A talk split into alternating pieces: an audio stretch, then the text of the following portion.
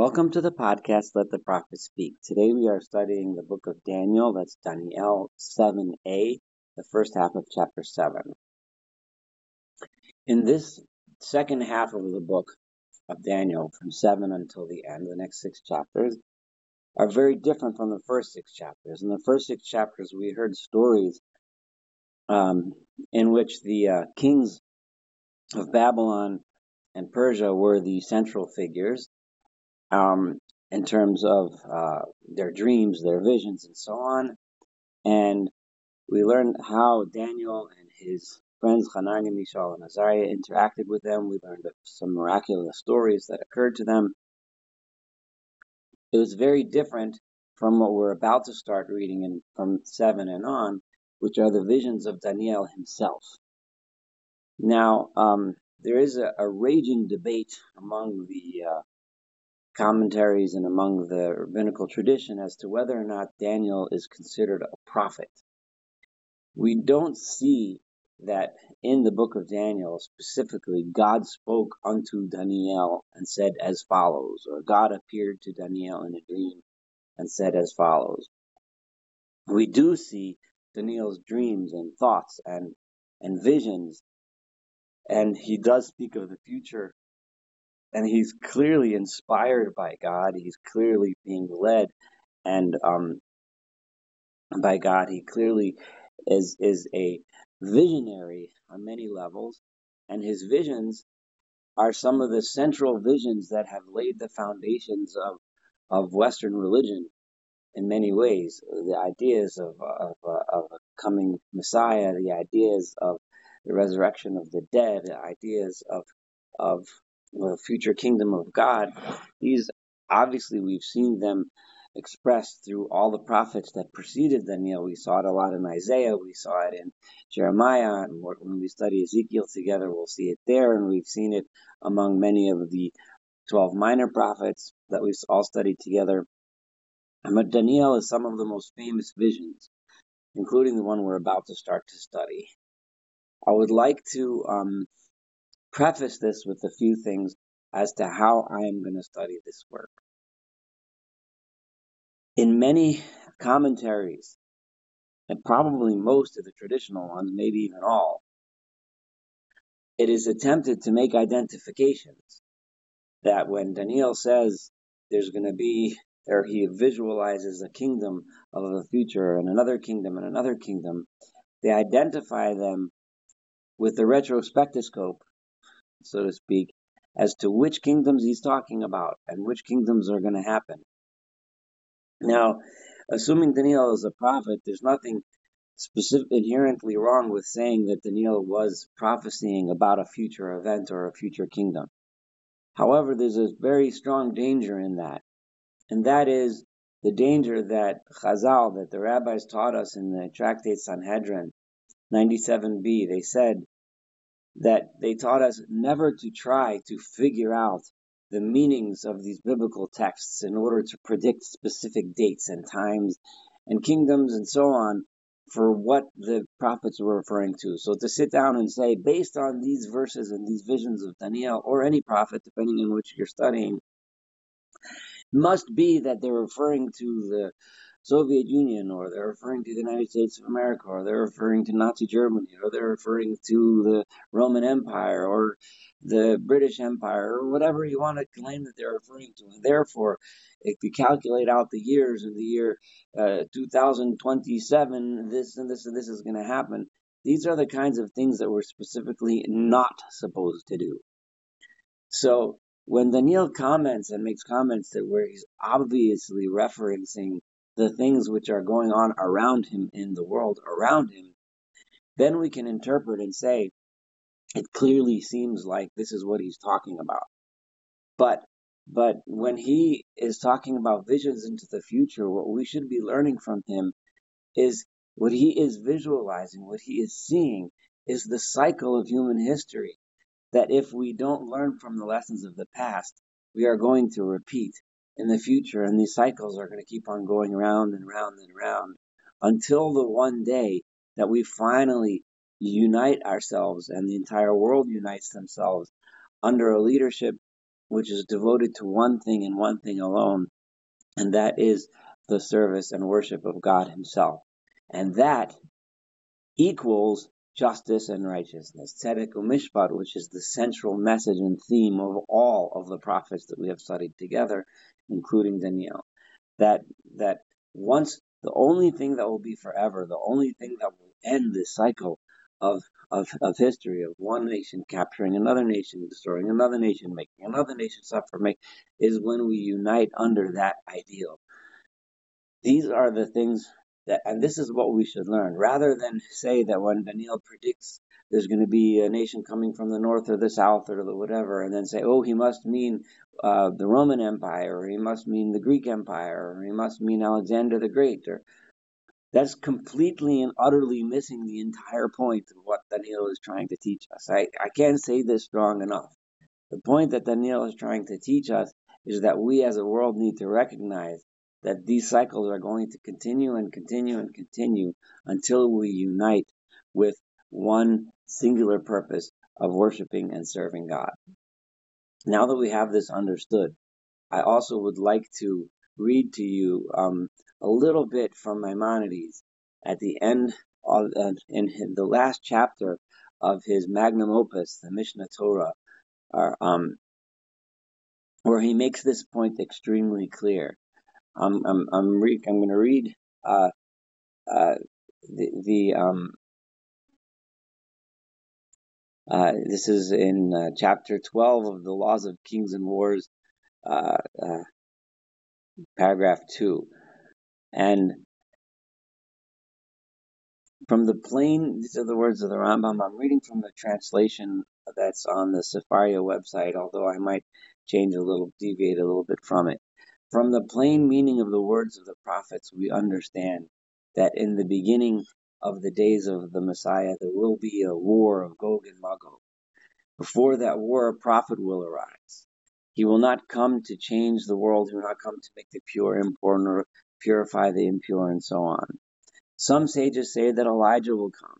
However, and this is the point that I want to get at, regarding all of these matters of which the prophets have spoken, and similar matters which we find throughout the prophets, just like they predict that war of Gog and Magog, no one knows how it will be and how it will unfold until it will be. In other words, we do not know or understand the meanings of these of these prophecies and predictions. For these matters were unclear to the prophets themselves, and the sages and the rabbis themselves had no tradition, none, zero tradition regarding these matters. They can only attempt to the best of their ability to understand the meanings of these verses. Thus, there arose many disagreements about these matters. Nevertheless, this is the clear point that Maimonides is making. The order that these events were occur, nor their details, are fundamental to the religion of Judaism. Arguing over what predictions are meant and what these prophecies mean are not fundamental to Judaism. They are simply not important. Deciding whether or not Daniel was referring to the Babylonians or the Persians or the Romans or the Nazis or some future um, um, uh, uh, uh, some future empire. Thus, a person must never busy himself with all of the all of the stories and never dwell on all of the midrashim, the phrases that the rabbis say regarding these matters or similar issues. And he must not make them dogma believing that this will be exactly as it says like this because this verse means this is not dogma. This is not Judaism. For these do not result in love of God or fear of sin. That's the bottom line. When one studies the prophets in order to find predictions about the future, then one is doing exactly the opposite of what the prophets had in mind when they wrote these things they do not result in love of God or fear of sin, and they if they do not result in that, then you are simply reading it wrong. Similarly, one should never calculate when the times of the ends. I'm still reading the words of Maimonides. Our sages have said clearly that the spirit of those who try to calculate the ends will expire, meaning if this is what you try to do, you will end, you will ruin and completely corrupt the religion. Rather, One is simply to wait and believe in the principle and idea that the time will come, as we have explained. And he doesn't, now I'm, I'm speaking from myself. Until now I was quoting from Maimonides himself. What does this mean we should wait? It means we should wait and live the the principles of the Torah. I know I, this took me off on a little bit of a tangent, but before we go into reading these last six chapters of Daniel, which are visions about the future, it is absolutely, positively, 100% crucial, and I can't emphasize it enough, to bear this in mind that we are not reading predictions about what's going to happen so that you can uh, you can decide what to do about your stock portfolio tomorrow.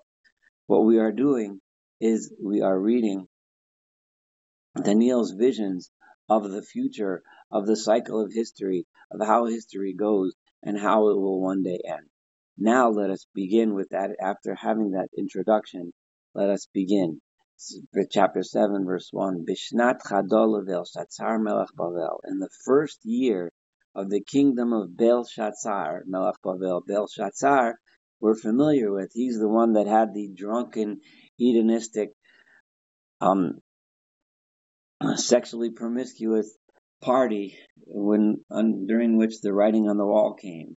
And, and this is the first year that Belshazzar was in charge of Babylon. And at this point, if you imagine, this is the point at which Daniel and anyone that's uh, anyone responsible can see that the kingdom, the kingdom, this great powerful kingdom of Babylon, is on its way down the hill.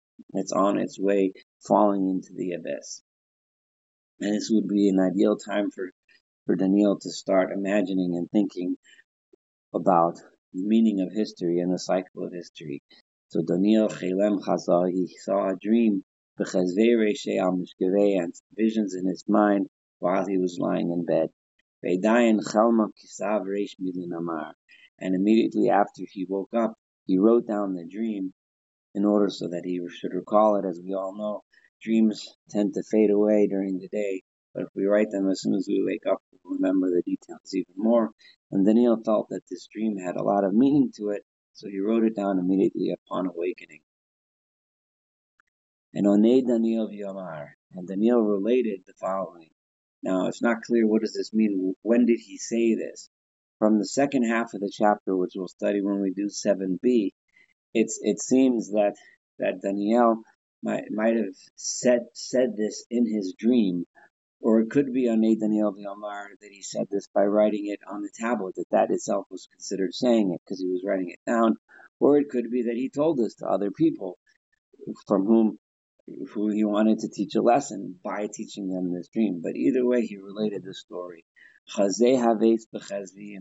I saw in my visions during the night following.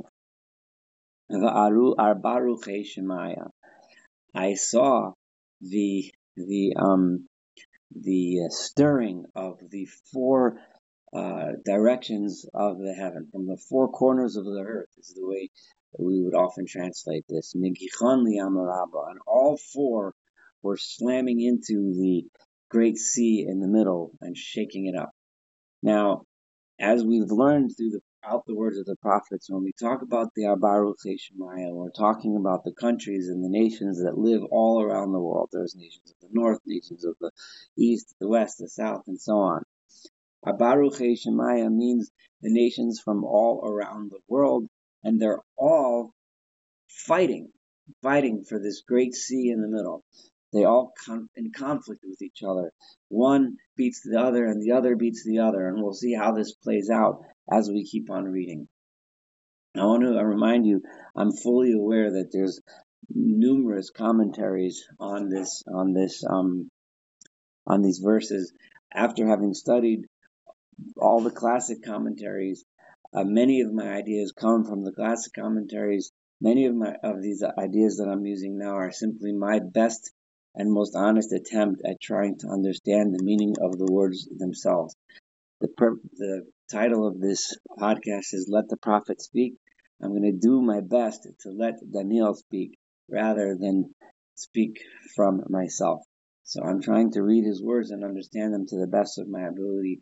based on my translating the words and based on understanding the context in which he's saying them. Verse 3 and then as these four directions, the four the, the winds coming from all four corners of the world, from all of the various powers and nations coming around the world, I saw four animals arise from the sea. So these four were created, are, are meeting here, and they come out of the sea, Shanyan Daminda. Each one is different one from the other.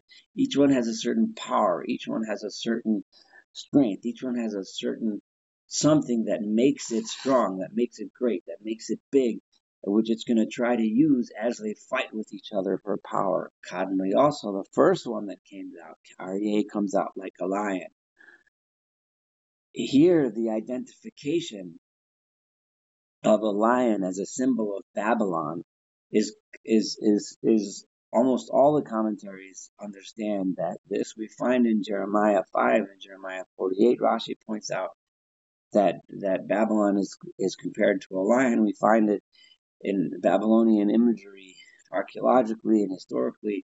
So the the image of the lion as Babylon is one that Daniel standing in Babylon and watching Babylon as it as it starts to disintegrate under the corrupt and hedonistic leadership of Belshazzar, and he, he, one can imagine that this is almost certainly referring to Babylon. So, because that in Daniel's mind would be the first powerful nation. It's the one that he saw, the one that he saw conquer Judea, the one that he was taken to, the one that he grew up in and was raised in the government in, as we learned in the first six chapters.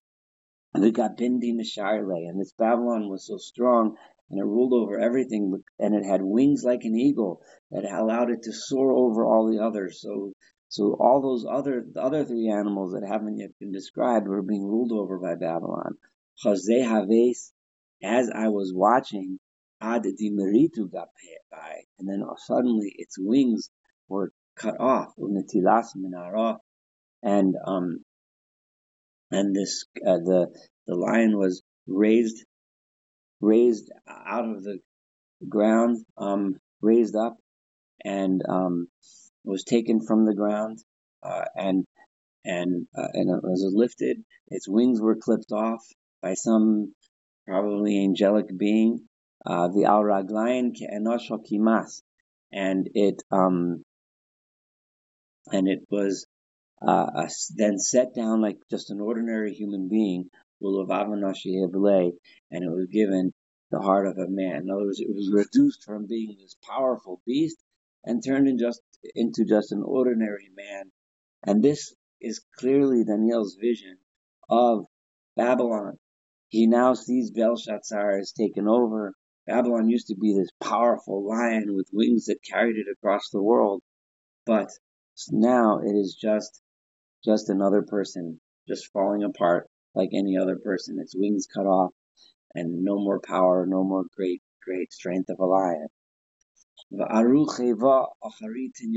at this very time, we know from historical sources and biblical sources that we know that in the beginning of the reign of Belshazzar, who was actually not the real king, his father Nabonidus had went into, went off on a long extended vacation that this was the time when the Persian kingdom was coming to power. The Persians had fought a battle with the Medians and um, conquered them and incorporated the Median Empire into the Persian Empire, and the Persian Empire was beginning to become strong and beginning to dominate.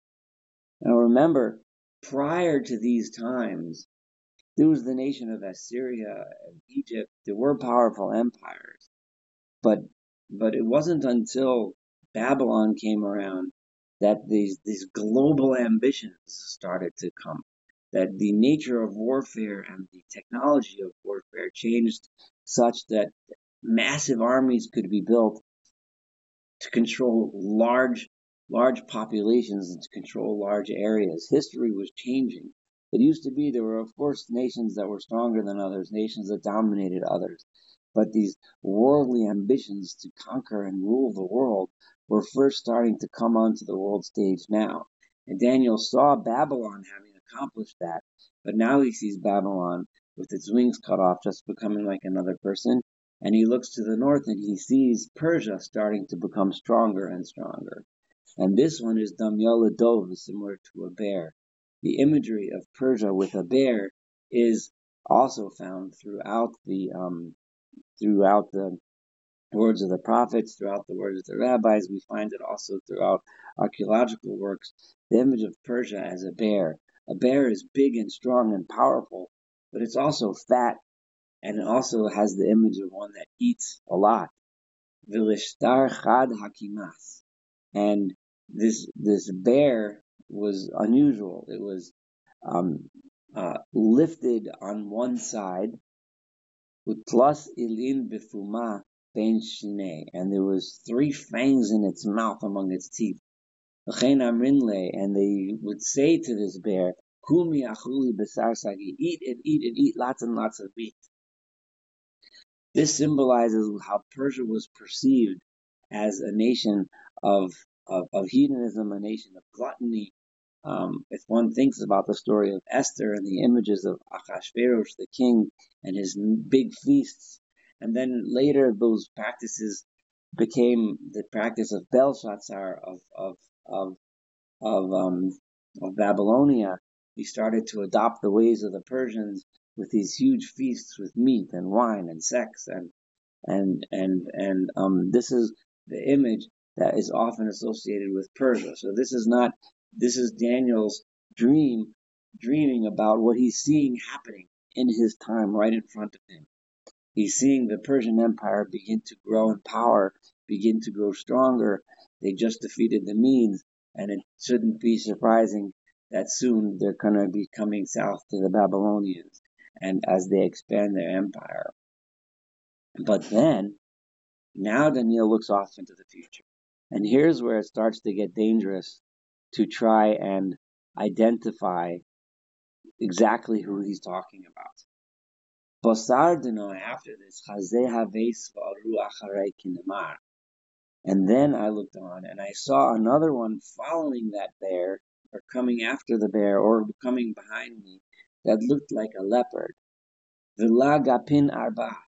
And this leopard also had four wings on its back. So these wings represent the ability of the powerful animal to extend its rulership over a wide area. Just like the Babylonian kingdom had wings when it was able to rule over an area, but then those wings were cut off and it just became an ordinary place. The same thing this leopard. Now a leopard, and this a leopard is, is a very different image from the image of a lion. A lion is the image of power, an image of, of, of kingship, an image of, of lordship over others. A bear is the image of something fat that just enjoying life and, and gluttony and eating. And it's also an extremely powerful and strong figure, but but one that, that indulges in worldly pleasures. These, these are the images that are attached to it, which we find among the prophets. A leopard is different.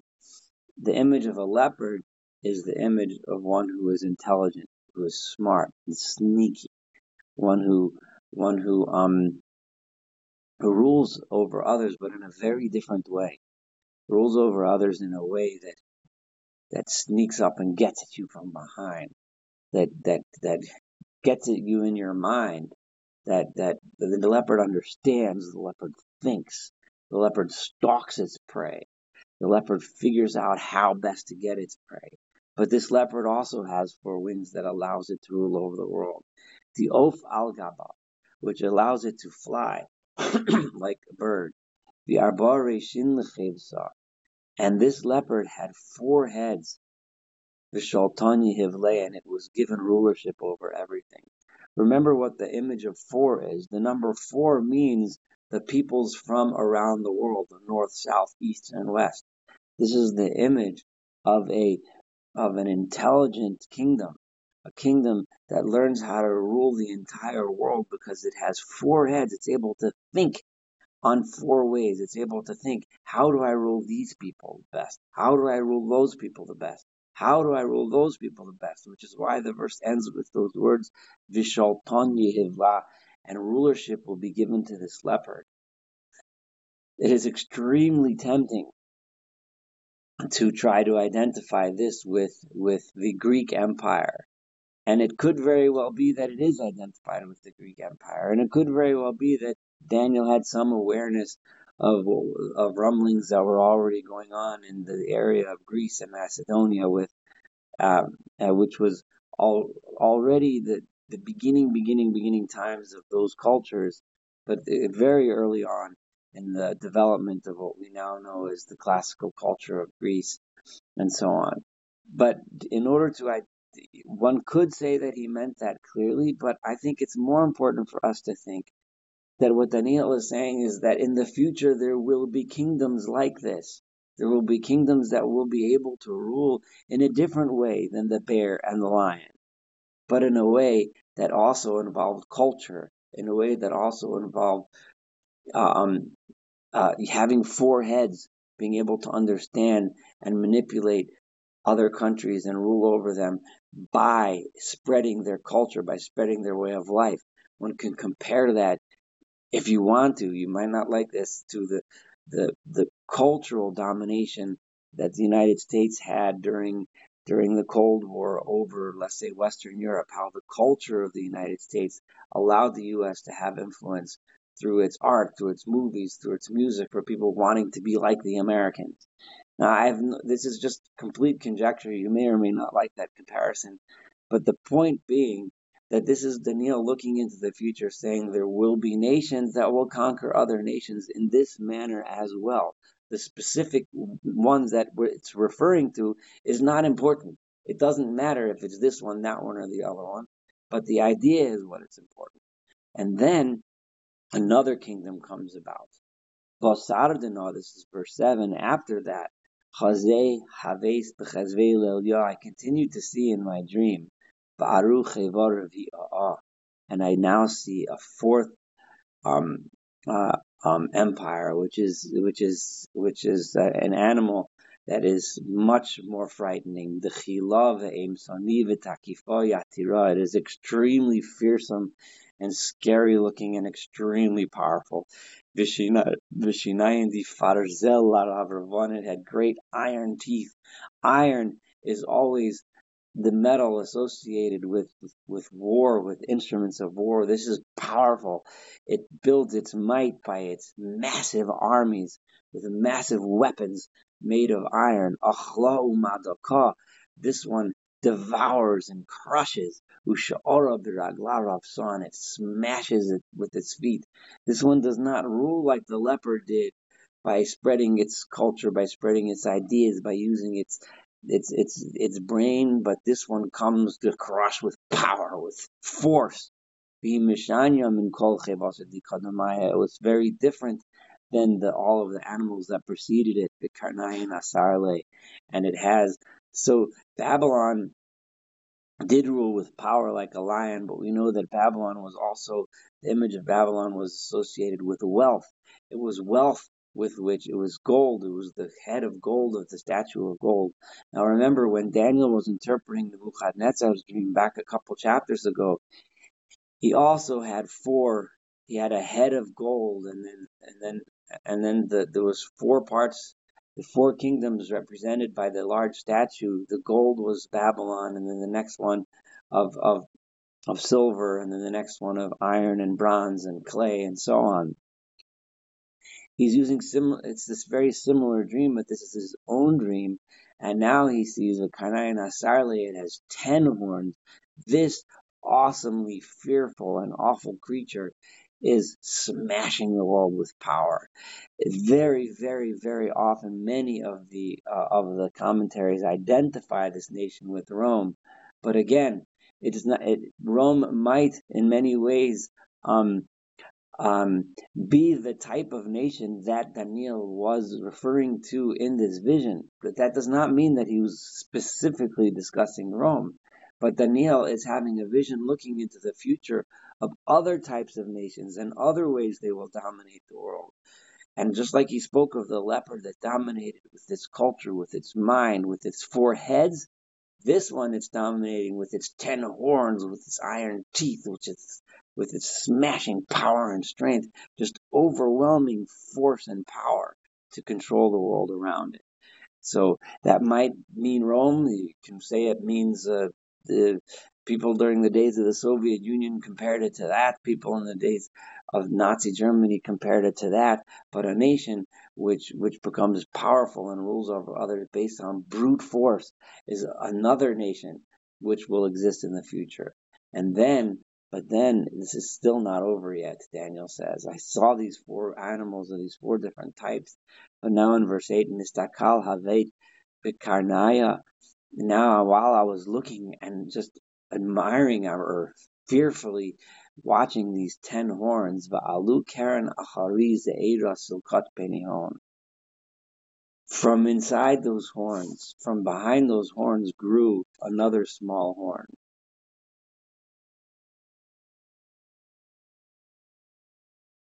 And um, the and three of the big, strong, powerful horns with which it was crushing its enemies were pushed aside by this little horn.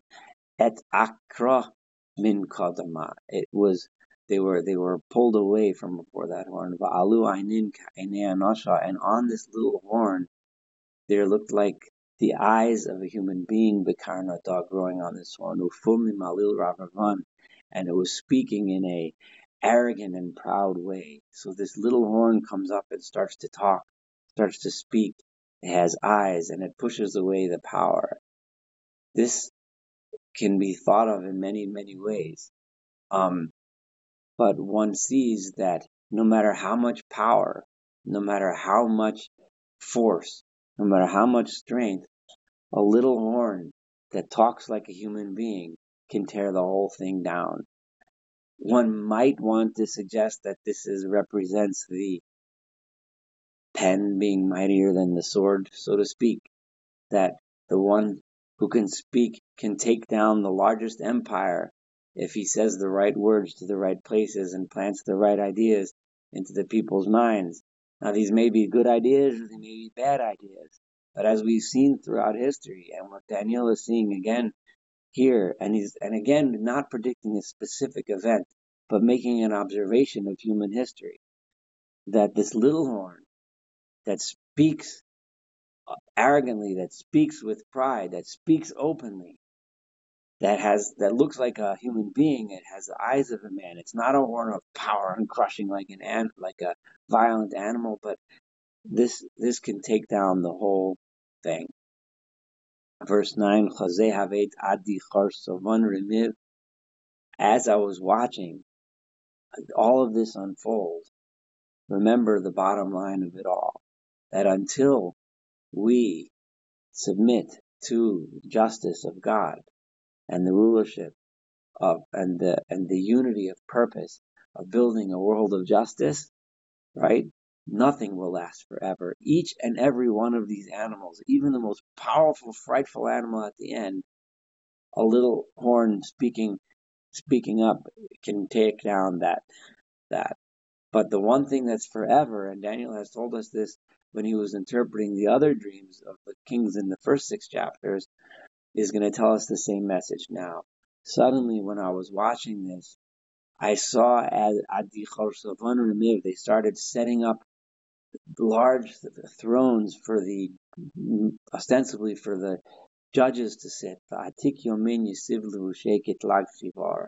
And the the Ancient of Days, which is generally understood to be a reference to God Himself, was sitting dressed in a white um, cloak Usare Sheikh Amar and he was grew, grew um, his hair was uh, growing with thick white hair like the wool of, of a of a sheep or a lamb.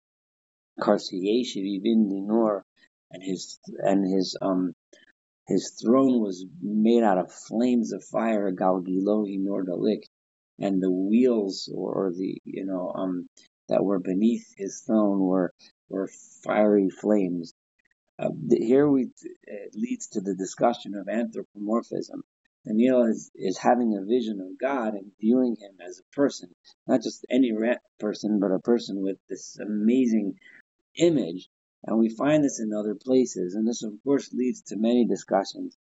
Obviously, Daniel understood that God has no actual form and does not look like this, but this is a vision in order to inspire a certain purpose here, and that purpose is God as being an arbiter of justice. In other words, He's not going to establish a world that's based on the power like the animal with the horns and the teeth of iron, or a, a or a nation that's going to be gluttonous and and and rule like a bear or like a lion or like a, a leopard or whatever or any of the other things. But God is a God of justice, and the image of the ultimate judge sitting in council with the other judges.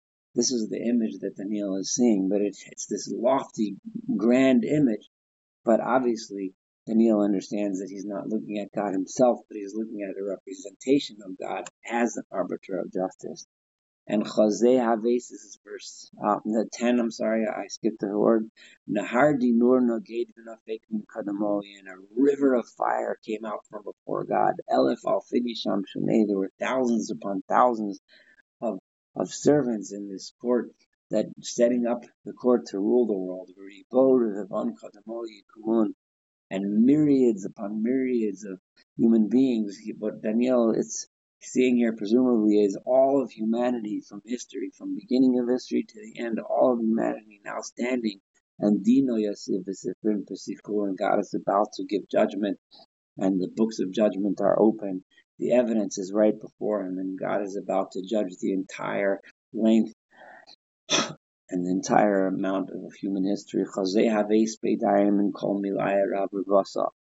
And then, while I was watching this incredible scene, the and I saw that because of the arrogant words that the horn spoke,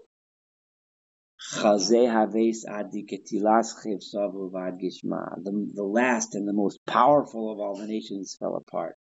In other words, it all fell apart. None of the human endeavors, none of the human uh, strength and power lasted because it all came down when that little horn spoke. We'll talk a little bit more about this little horn when we do the second half in 7D.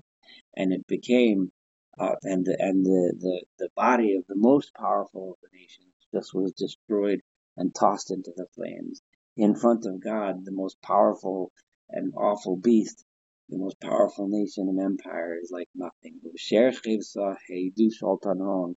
And all the other animals which were still around, still trying to establish their own and still having their own their own areas of influence, they were also just the, all of their rulership was taken away.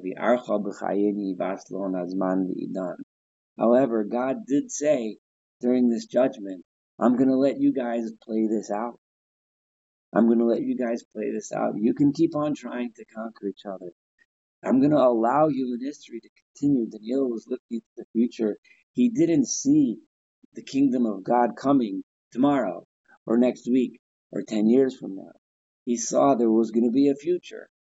From Daniel's perspective, he was able to look forward and see that these, that these powerful beasts of nations are going to be constantly fighting back and forth one with the other. However, I did see during this vision, and I did see that in the clouds of the heavens, Enosh there was a man that was coming.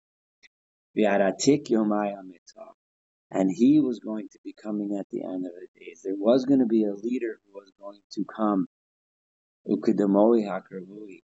And when he reached God, he was presented before God, and God acknowledged that yes, this person, this person is going to lead the world to justice. And to him was given the actual leadership and the actual glory and kingship. And all nations and all people and all languages will then serve him. And him here um, uh, means uh, means serve with him. Sholtanei shaltan Alam, his kingdom will last forever. And and and the and the um his his kingdom will last forever. His kingdom will be forever, because this king, this king, is the king who will lead the people in the worship of God. He will be the one who leads the people in in in the and bringing up and bringing about justice, leading with justice, not leading with power or might or any of the other ways. This, of course, is the image of the Messiah, and this is one of the most um, uh, you know clear images of the Messiah. So here we have God recognizing that this human being, that this person is the king that will lead to uh, a kingdom that will last forever. Again, an image which Daniel had told us about before when he was um, interpreting the Nebuchadnezzar's dream that the kingdom of God is the kingdom that lasts forever. But now Daniel's seeing it in his own dream. In 7, thank you for studying 7a together. In 7b, we're going to study together Daniel's understanding and how he learned the meaning of the dream which we just read. Thank you so much for studying then Daniel together. Looking forward to studying 7b and this entire book of Daniel together.